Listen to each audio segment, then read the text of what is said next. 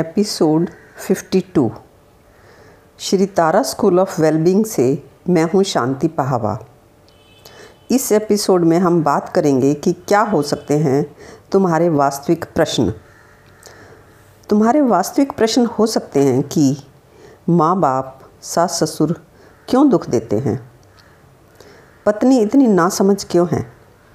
पति इतना अड़ियल क्यों है? बच्चे इतने एहसान फरामोश क्यों हैं?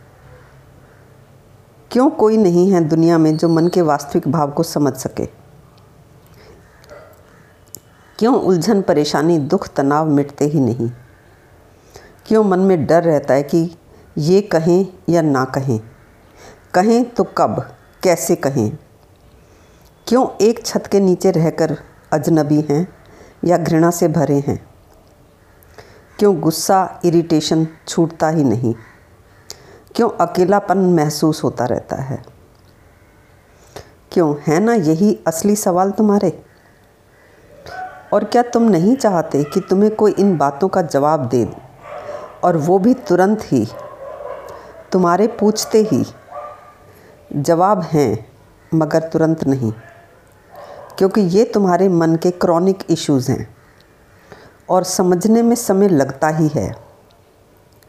ये बातें भी तुम्हें या किसी को भी तुरंत नहीं समझाई जा सकती। मुझे भी समझने के लिए रुकना पड़ा, तुम्हें भी कुछ समय रुकना पड़ेगा और वास्तविक प्रश्न पूछने होंगे। मेरी समझ मेरे आँगन के पौधे का फूल है। उसे तोड़कर तुम अपने पौधे की डाली से जोड़ना चाहो तो ये असंभव है। तो जैसा कि मैंने पहले भी कहा है कि बुनियादी भूल ये हुई कि तुम ना तो अपने असली सवाल पूछते हो और ना ही तुम थोड़ा रुक कर समझना चाहते हो। यानी एक तो तुम्हारे सवाल नकली, दूसरा तुम्हें जवाब तुरंत चाहिए। तुम चेन उतरी साइकिल लिए परेशान घूम रहे हो। कहीं कोई ढलान आती है तो चेन उतरी साइकिल भी दौड़ पड़ती है। तुम सोचते हो कि बस साइकिल से इतना ही फ़ायदा मिल सकता है। तुम जो बीच बीच में दोस्तों के साथ पार्टी, पिकनिक करके हंस बोल लेते हो, या फिर कोई नेटफ्लिक्स पर अच्छी सी पिक्चर या कोई वेब सीरीज़ देख कर या कपिल का शो देख कर हंस बोल लेते हो, मज़ा ले लेते हो, उसी को पूरा मज़ा समझ लेते हो। समस्याओं से मुक्त मन के आराम का तुम्हारा कोई अनुभव ही नहीं है। रुको साइकिल को ठीक करो चेन चढ़ाओ, और उसका पूरा उपयोग करो। मगर तुम यदि कहो कि इतना समय तो है नहीं कि अपनी सुख शांति के लिए रुके। हम तो भाग ही सुख शांति के लिए रहे हैं। तो मुझे इतना ही कहना है कि मेरा हर शब्द, मेरी ये सूचना आपके भागते मन के लिए हंड्रेड परसेंट वेस्ट है। रुकने का अर्थ कोई संन्यास लेना या किसी का स्थायी शिष्य बनना नहीं है। बस कुछ ऐसा ही है कि आप अपने काम करते हुए एक ख़ास समय सीमा में अपना 10 किलो वज़न घटाने के लिए विशेष प्रयास करते हो।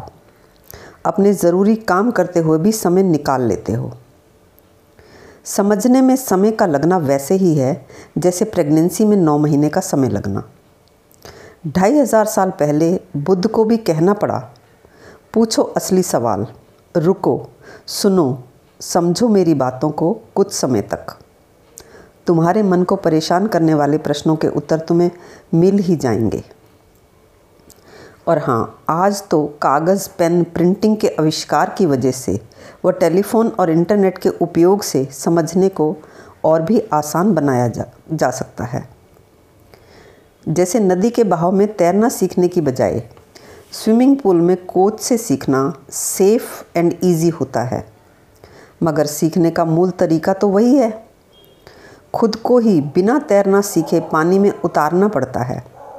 थोड़ा डर, हिचकिचाहट, शंकाएँ होती हैं।